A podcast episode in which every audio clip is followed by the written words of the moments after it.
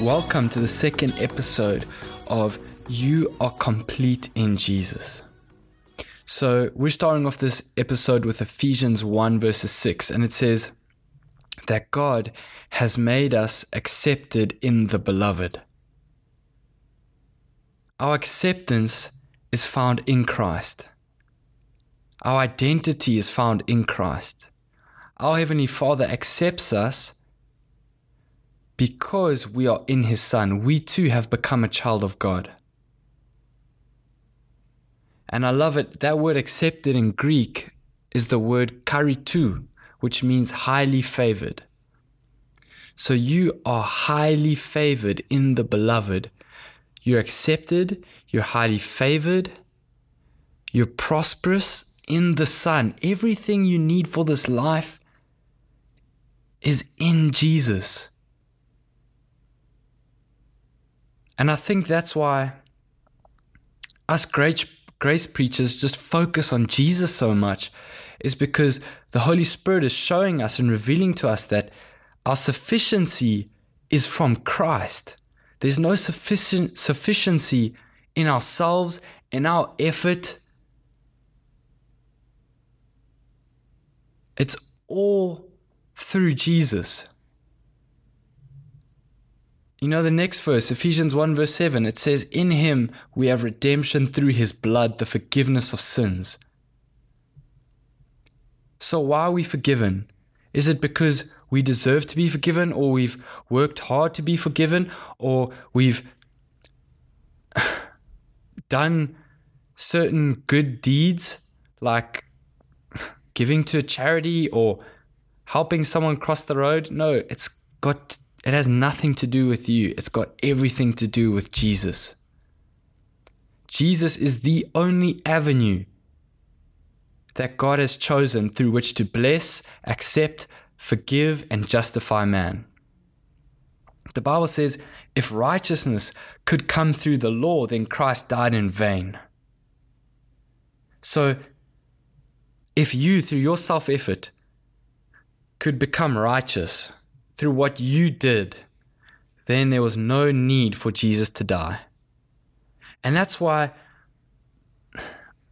myself and other people who preach grace, who preach Jesus, grace isn't a doctrine, it's not a movement, it's not a teaching. Grace is a person. So when I say I'm a grace preacher, I'm a Jesus preacher. Because John 1 says Jesus came full of grace. He came full of grace and truth. And if you look at the type of words that were used in the Greek, grace and truth is a singular. So the truth that sets you free is grace. Grace is the truth, the truth is grace. When we say we're grace preachers, we are Jesus preachers. We're not preaching a new doctrine, a new movement, or new teaching. It is Jesus plus nothing else. If you want to be accepted by God, it comes through Jesus. If you want to prosper in life, it's in Jesus. The Bible says that those who receive an abundance of grace through the gift of righteousness will reign in life through one, Jesus Christ. How will you reign in life? How will you prosper? It's through Jesus. You know, Paul even said when he spoke about struggling with sin in Romans 7, he said that he really struggled with not coveting. And he said that when he tried to do good, he couldn't. And when he tried to stop doing bad, he couldn't.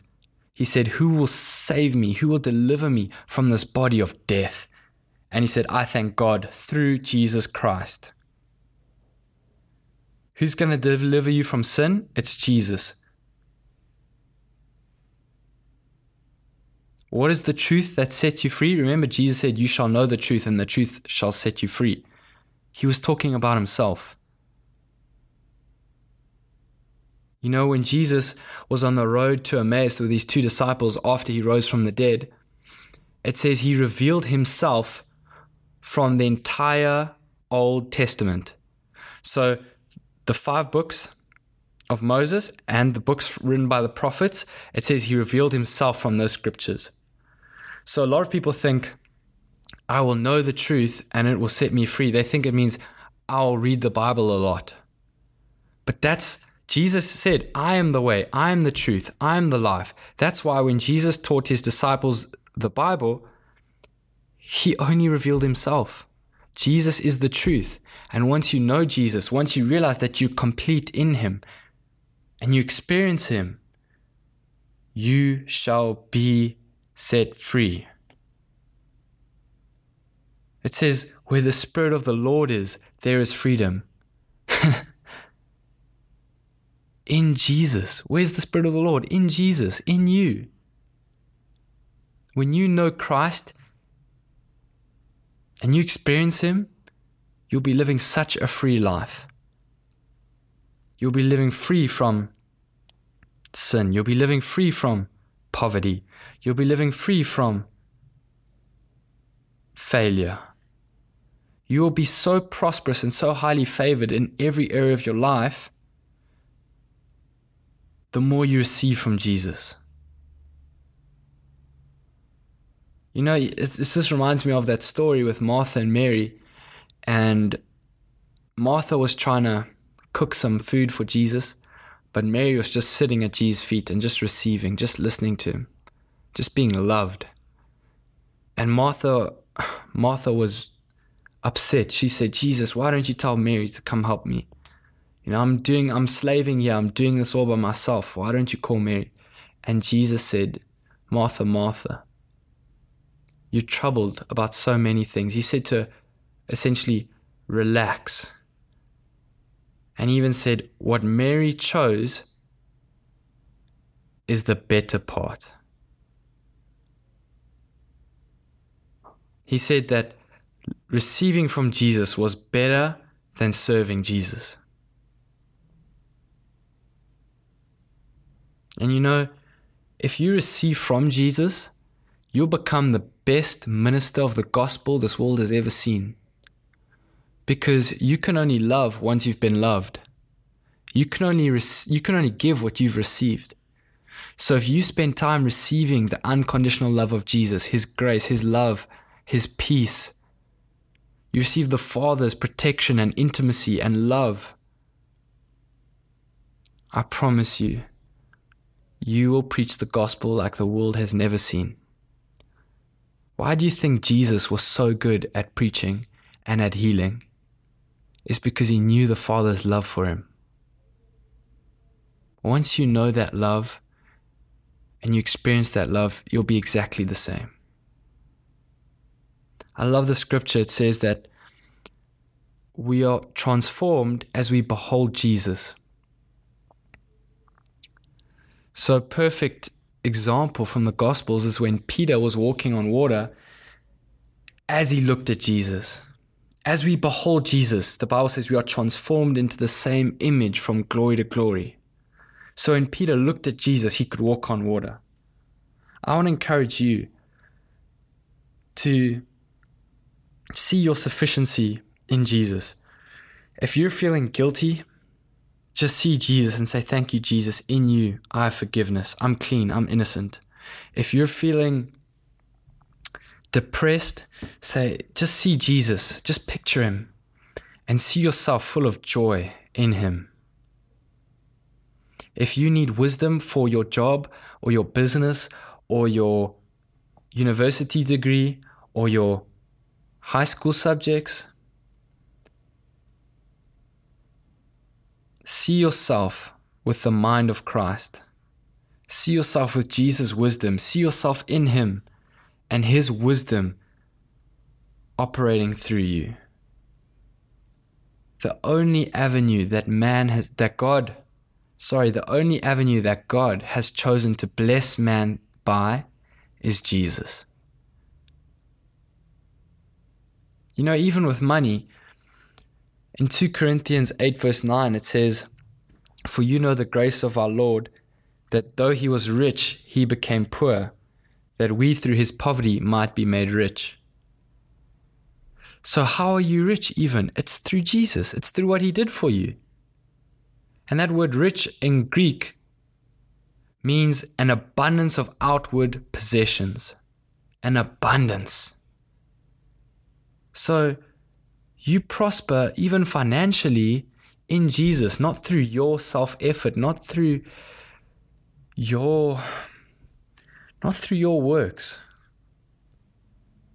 You don't deserve to be blessed. You are blessed because you're in Christ. You know, you are the most blessed creature on planet Earth in this whole universe if you are in Christ. I mean, who is more highly favored than the Son of God Himself? Who experiences the love and the favor of God more than God's Son? No one. And you know what? We are in Christ.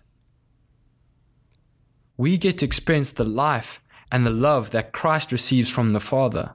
We are always seated at the right hand of our Father, experiencing His love,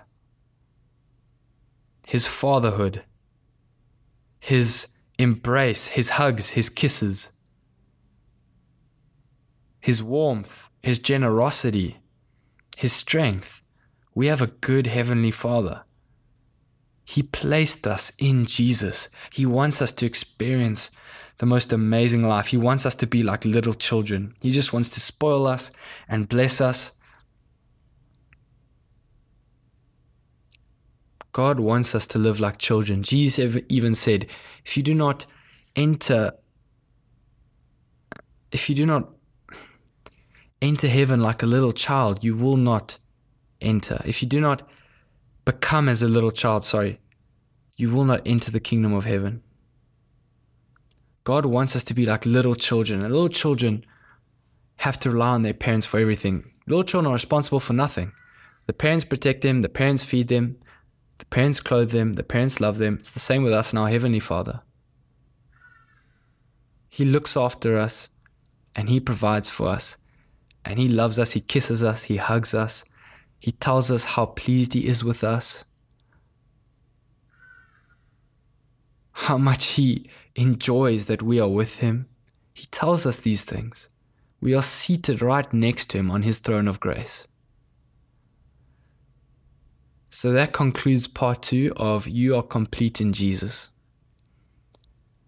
The most amazing life, a fairy tale life, is found in Christ where there's peace, there's joy, there's provision, there's love, there's acceptance, there's joy, there's a home. You're not an orphan, you're a child.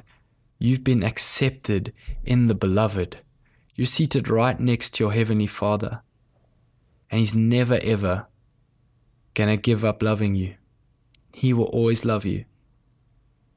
Amen.